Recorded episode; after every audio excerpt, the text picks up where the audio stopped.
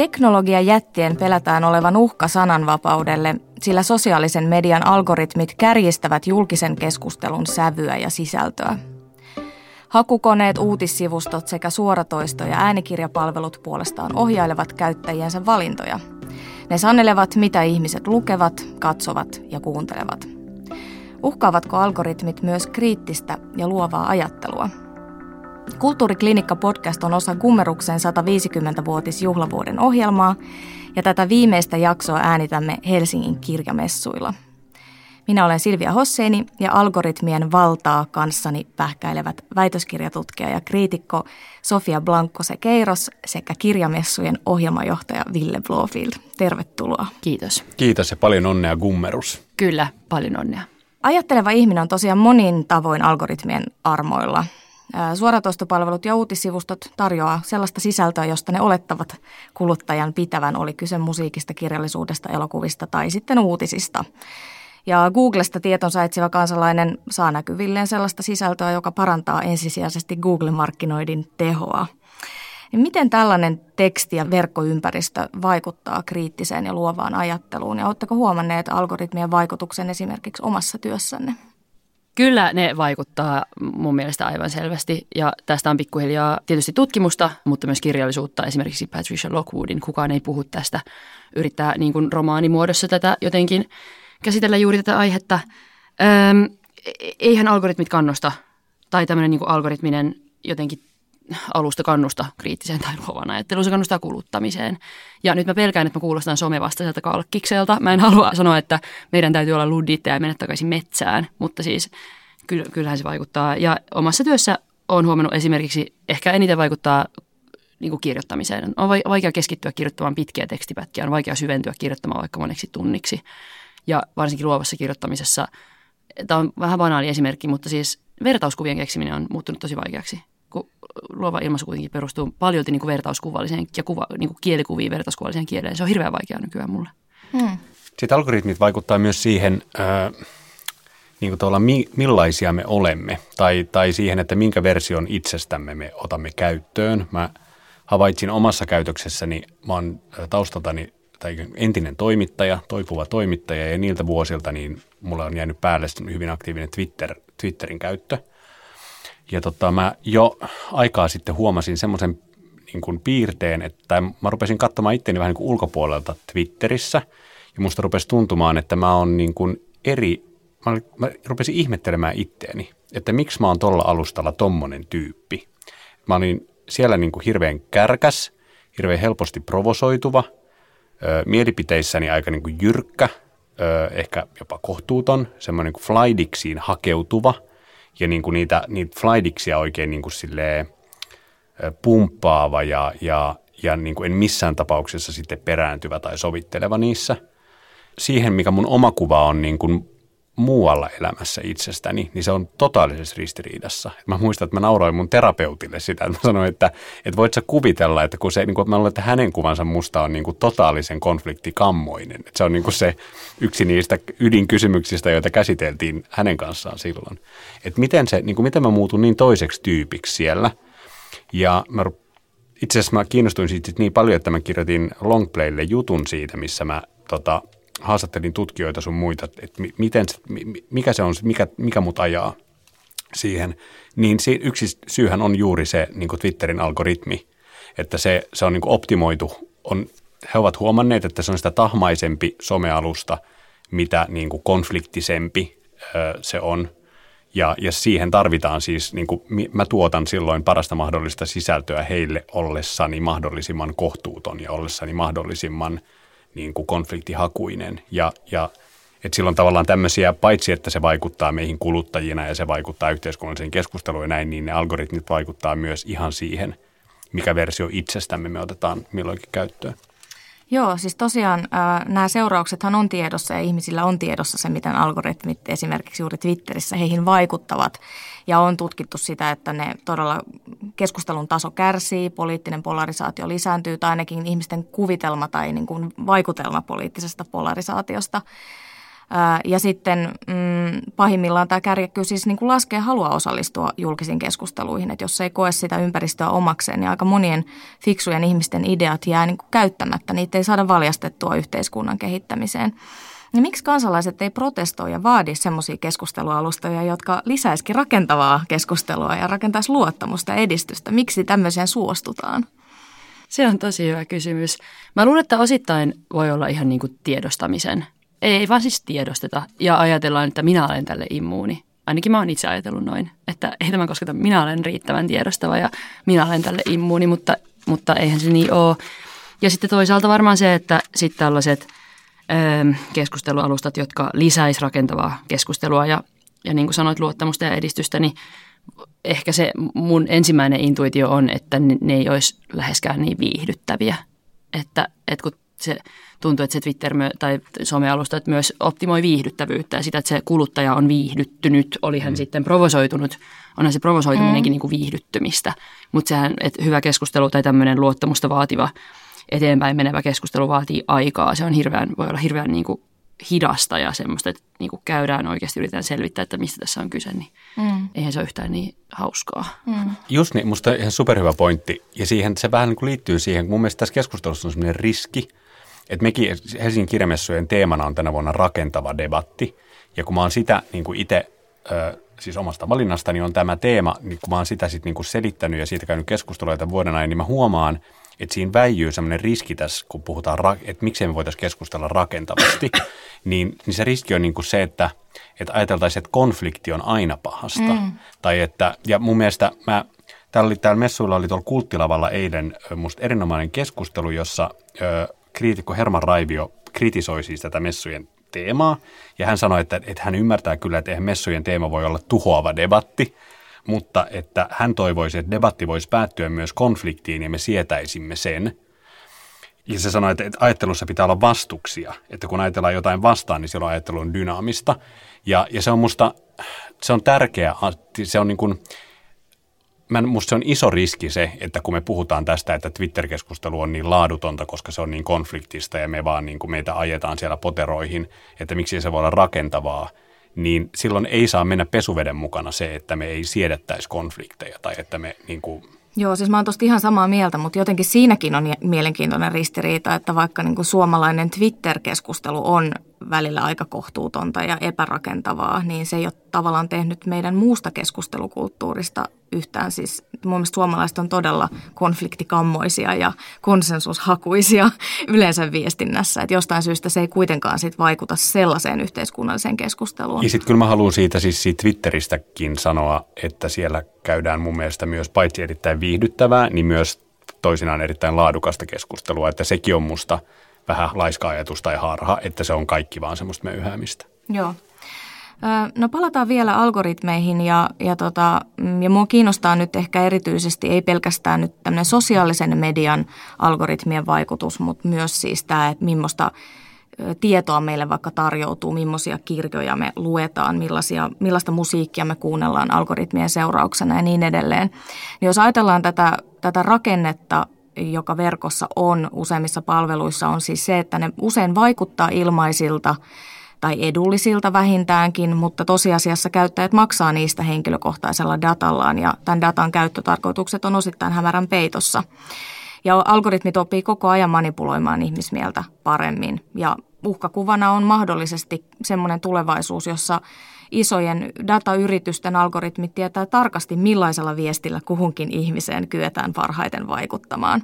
Oli se sitten poliittista vaikuttamista tai kulutusvaikuttamista tai mitä tahansa. Eli toisin sanoen sellaiset yritykset ja tahot, jotka hallitsevat algoritmeja, hallitsevat yhä enemmän myös meidän ajatuksia ja tunteita. Niin miten yksilö voi käydä tällaista kehitystä vastaan? Mä oon siis tosiaan väitöskirjatutkija, teen, teen väitöskirjaa Helsingin yliopistolla ja mun väitöskirja käsittelee tieteen filosofiaa. Mä en itse tutki algoritmeja, mutta algoritmit ja algoritmien etiikka ja ä, algoritminen hallinta, eli se, että vaikkapa valtion instituutiot käyttää algoritmeja oman toimintansa vaikka tehostamiseen, niin ne on iso, kaikki isoja tutkimuskysymyksiä. Ä, mutta miten yksilö voi käydä tällaista kehitystä vastaan?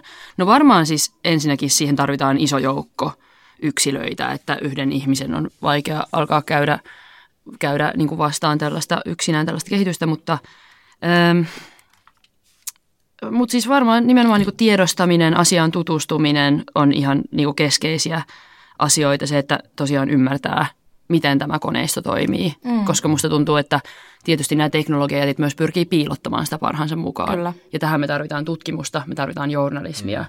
jotka ottaa asioista selvää. Ja mm. sitten toisaalta me tarvitaan yksilöitä ja kansalaisia, jotka ovat valmiita tutustumaan – tutustumaan tähän. Pitäisikö jotenkin teknologia ja algoritmin lukutaitoa opettaa? Miten sitä voisi opettaa? Missä sitä pitäisi opettaa? Tunnistaa se esimerkiksi nuoret algoritmien vaikutuksen, kun he käyttävät erilaisia sosiaalisen median alustoja tai hakevat tietoa? Minusta tässä medialukutaitokeskustelussa on semmoinen äh, kohtaanto-ongelma tai haaste huomaan ajattelevani usein, että, että tota, me puhutaan niin kuin näistä somenatiiveista ja niin kuin nuorten äh, siitä niin kuin mi, miten luontainen osa ö, elämää ja miten niin kuin erilainen tavallaan se koko, koko ole, olemisen ja kuluttamisen ja keskustelun kulttuuri heille on kuin vaikka mulle nelikymppisenä somen kanssa, vaikka some, monet somekanavat on mullekin tärkeitä, niin sitten siinä tulee sellainen huolestunut niin kuin mediakasvatuskeskustelu, että miten me niin kuin valistaisimme heitä niin kuin siitä, niistä vaaroista, niin sitten siihen on ö, helppo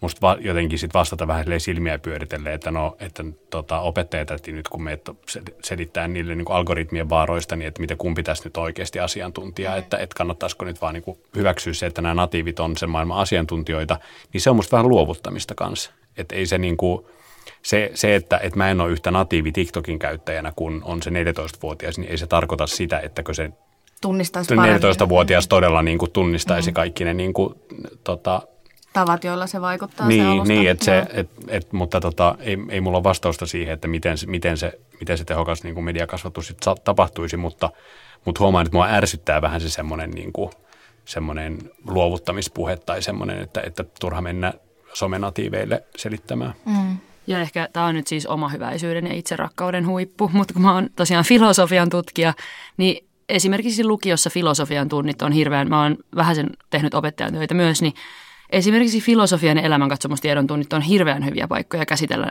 tästä nousevia kysymyksiä. Ei niinkään niin kuin mediakasvatusmielessä, vaan si- ehkä jos ymmärtää lukutaidon tämmöisenä niin kuin laajempana kykynä ymmärtää maailmaa, niin nimenomaan niin kuin, ne on hirveän hyviä paikkoja ottaa konkreettisia esimerkkejä ja kysyä jostain vaikkapa öö, just jostain algoritmien toiminnasta, antaa joku konkreettisen esimerkin, että no niin, nyt kun mä avaan mun TikTokin tässä, niin te näette tämän. Mitä mieltä te olette tästä? Mm. mm. Ja sitä kautta opetella käsittelemään näihin liittyviä algoritmeihin niin, millaisen kuvan maailmasta se alusta antaa kullekin käyttäjälle? Nehän voi olla todella erilaisia. Niin, nimenomaan. Mm. kaikki, kaikki niin kuin, nimenomaan tämä, että minkä, niin kuin, tämmöisiä niin kuin kuvailevia, deskriptiivisia kysymyksiä, miltä tämä teistä näyttää, minkälainen tämä on, ja sitten toisaalta niitä eettisiä ja yhteiskunnallisia kysymyksiä. Sitten se, kun sä puhuit tästä, että miten sen äh, niin kuin datalla tai että mä maksan sillä, että, että mä luovutan itsestäni dataa näille, näille niin kuin teknologiayrityksille, niin jotenkin mun mielestä tosi mua vähän niin kuin pelottava näkökulma on myös se, että miten syvästi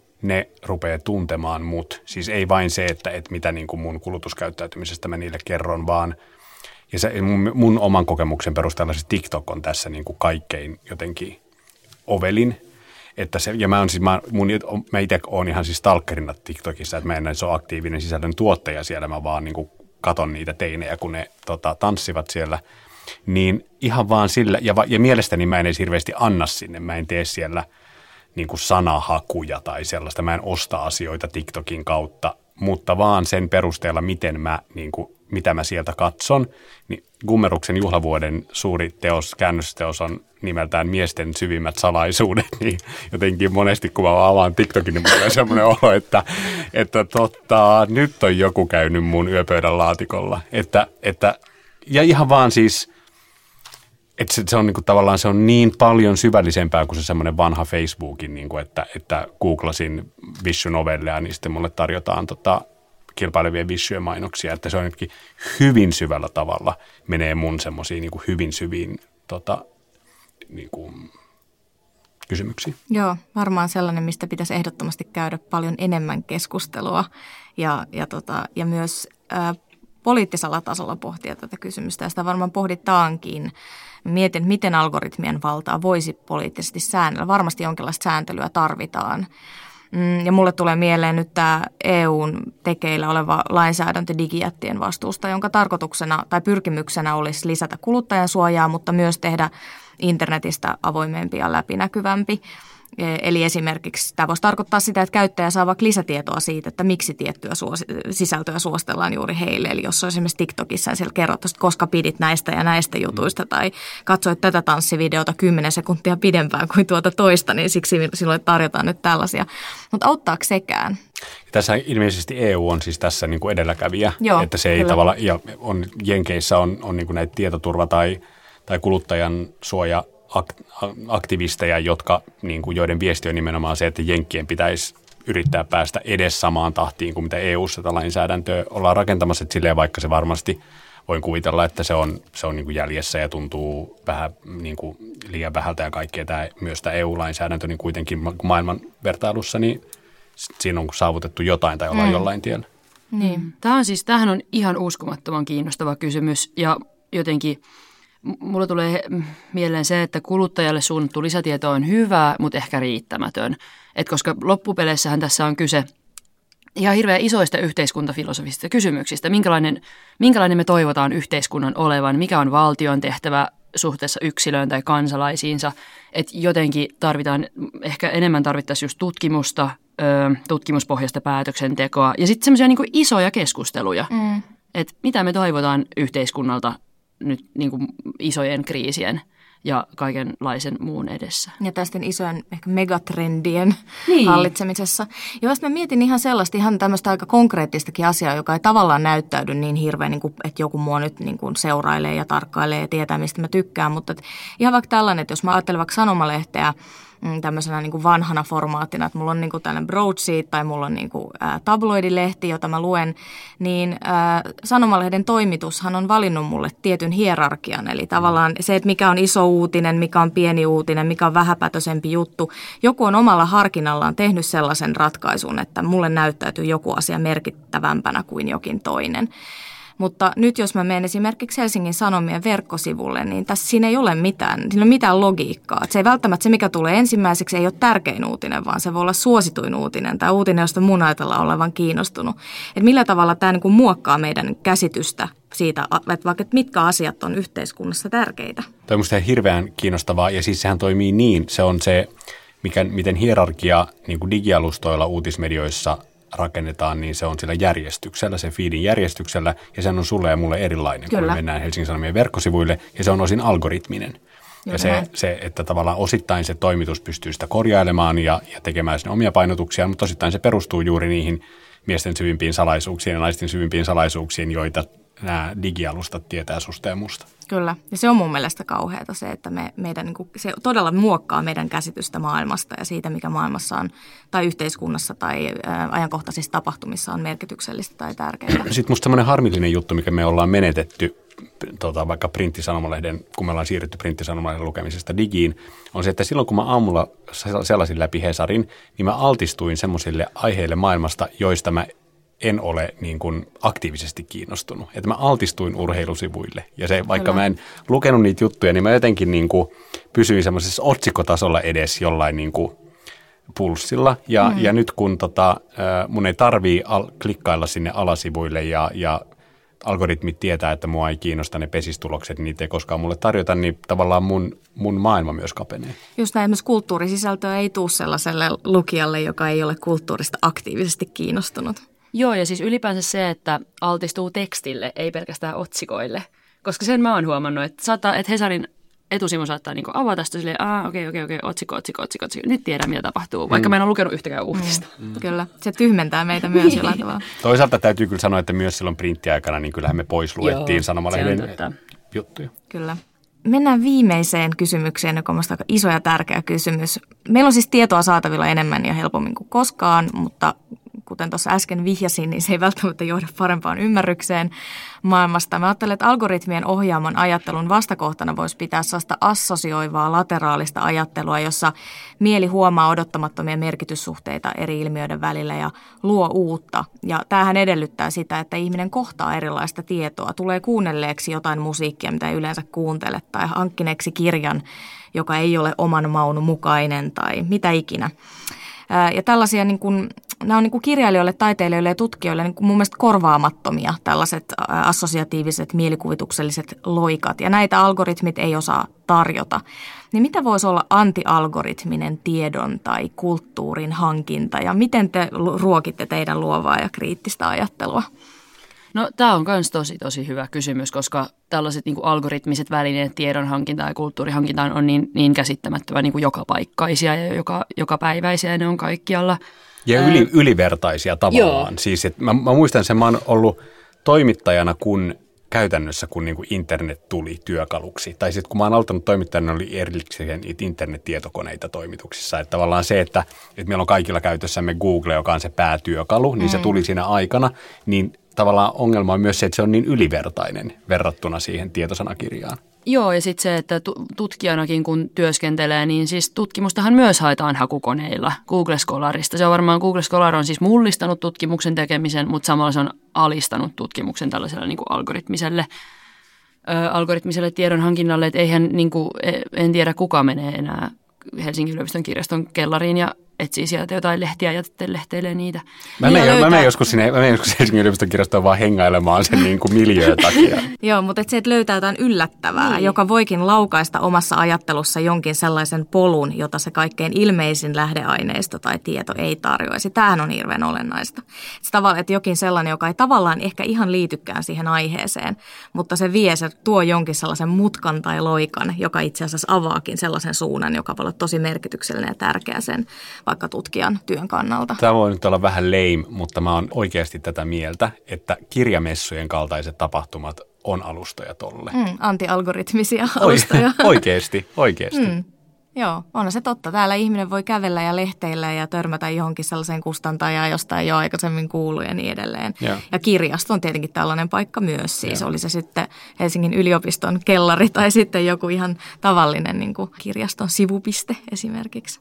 Ja sitten semmoinen musta tärkeä näkökulma tähän on se, että, että mun mielestä se olisi hirveän tärkeää, että me jaksettaisiin itse yrittää häiritä toisiamme että on, tämä on jo muutaman vuoden vanha semmoinen ruotsalaistutkimus, jossa oli tutkittu sitä, että miten ruotsalaiset suhtautuu somessa eri tämmöisten niin kuin identiteettipoliittisten kuplien jakamiin sisältöihin.